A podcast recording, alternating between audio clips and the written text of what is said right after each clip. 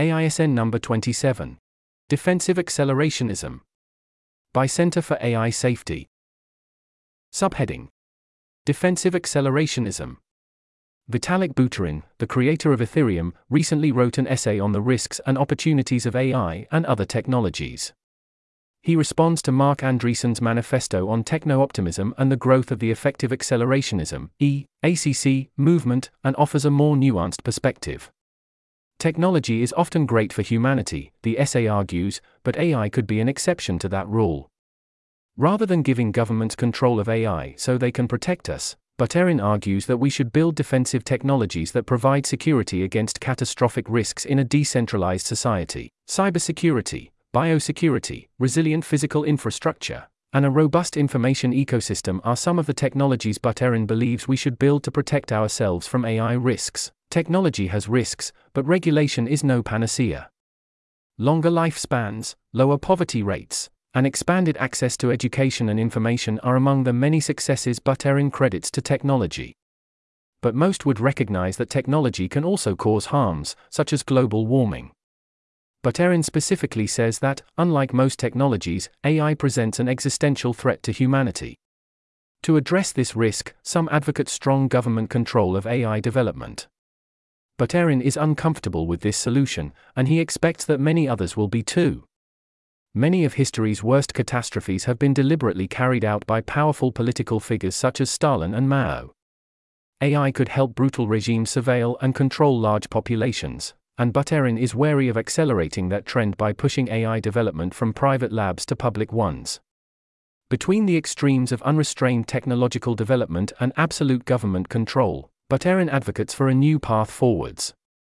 He calls his philosophy DACC, where the D stands for defense, democracy, decentralization, or differential technological development. Defensive technologies for a decentralized world. Buterin advocates the acceleration of technologies that would protect society from catastrophic risks.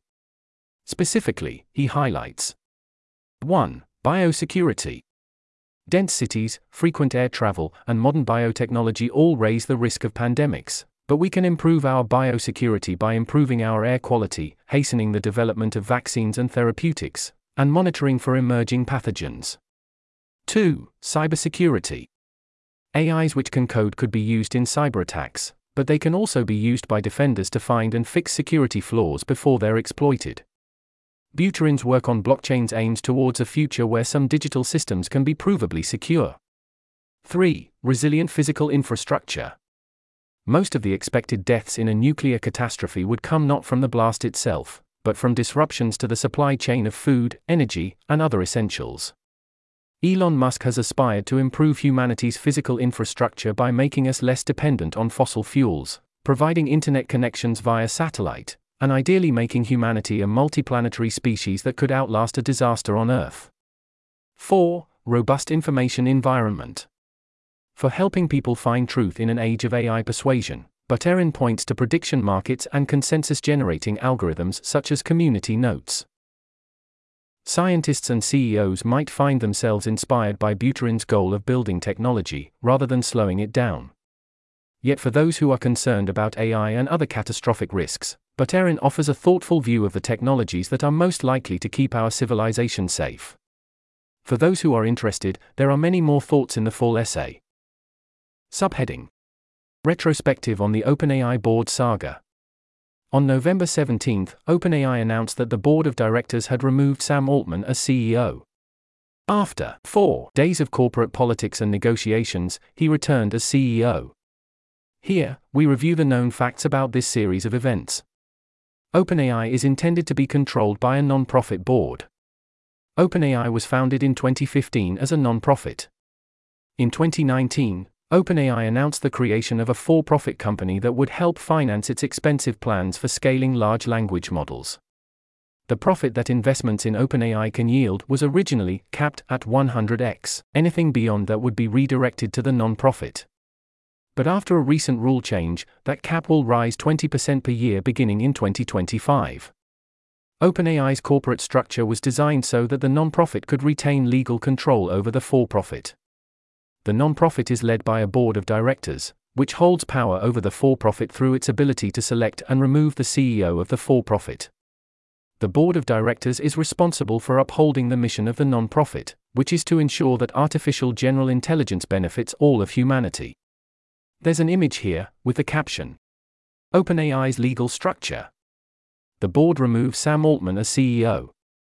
At the time of its removal of Sam Altman as CEO, the board of directors consisted of OpenAI chief scientist Ilya Sutskever, Quora CEO Adam D'Angelo, technology entrepreneur Tasha McCauley, and CSET's Helen Toner. Greg Brockman, OpenAI's co-founder and president, was removed from his position as chair of the board alongside Sam Altman. According to the announcement, the board of directors fired Altman because he had not been consistently candid in his communications with the board, hindering its ability to exercise its responsibilities. While the board did not provide any specific examples of Altman's deception in the announcement, it was later reported that Altman had attempted to play board members against each other in an attempt to remove Helen Toner. Altman had earlier confronted Toner about a paper she had co-authored. The paper in part criticizes OpenAI's release of ChatGPT for accelerating the pace of AI development. It also praises one of OpenAI's rivals, Anthropic, for delaying the release of their then-flagship model, Claude. OpenAI employees turn against the board. The fallout of the announcement was swift and dramatic. Within a few days, Greg Brockman and Mira Murati, the initial interim CEO, had resigned, and almost all OpenAI employees had signed a petition threatening to resign and join Microsoft, unless Sam Altman was reinstated and the board members resigned. During negotiations, board member Helen Toner reportedly said that allowing OpenAI to be destroyed by the departure of its investors and employees would be consistent with the mission. Ilya Sutskever later flipped sides and joined the petition, tweeting, "I deeply regret my participation in the board's actions. Microsoft tries to poach OpenAI employees." Microsoft, OpenAI's largest minority stakeholder, had not been informed of the board's plans and offered OpenAI employees positions in its own AI research team. It briefly seemed as if Microsoft had successfully hired Sam Altman, Greg Brockman, and other senior OpenAI employees. Sam Altman returns as CEO. On November 21, OpenAI announced that it had reached an agreement that would have Sam Altman return as CEO and reorganize the board. The initial board is former Salesforce CEO Bret Taylor, former Secretary of the Treasury Larry Summers, and Adam D'Angelo. Among the initial board's first goals is to expand the board, which will include a non-voting member from Microsoft. Sam Altman also faces an internal investigation of his behavior upon his return. This series of events marks a time of significant change in OpenAI's internal governance structure. Heading: Klobuchar and Thune's light-touch Senate bill. Senators Amy Klobuchar and John Thune introduced a new AI bill. It would require companies building high-risk AI systems to self-certify that they follow recommended safety guidelines. Notably, the bill only focuses on AI systems built for high-risk domains such as hiring and healthcare, but its main provisions would not apply to many general-purpose foundation models including GPT-4. The bill regulates specific AI applications, not general-purpose AI systems. This application-based approach is similar to that taken by initial drafts of the EU AI Act, which specified domains where AI systems may be used for sensitive purposes, making them high-risk. General-purpose models like ChatGPT were not within the scope of the Act, but public use of these models and the demonstration of their capabilities has sparked debate on how to approach regulating them. This indicates that the current approach taken by the Senate bill may not be enough. By governing AI systems based on their applications, highly capable general-purpose systems are left unregulated. Risk assessments are mandatory, but enforcement may be difficult. The bill requires developers and deployers of high-risk AI systems to perform an assessment every 2 years evaluating how potential risks from their systems are understood and managed. Additionally, the Department of Commerce will develop certification standards with the help of the to-be-established AI Certification Advisory Committee, which will include industry stakeholders. Because companies are asked to self-certify their own compliance with these standards, it will be important for the Commerce Department to ensure companies are actually following the rules. But the bill offers few enforcement options. The agency is not provided any additional resources for enforcing the new law. Moreover, they can only prevent a model from being deployed if it is determined that the bill's requirements were violated intentionally.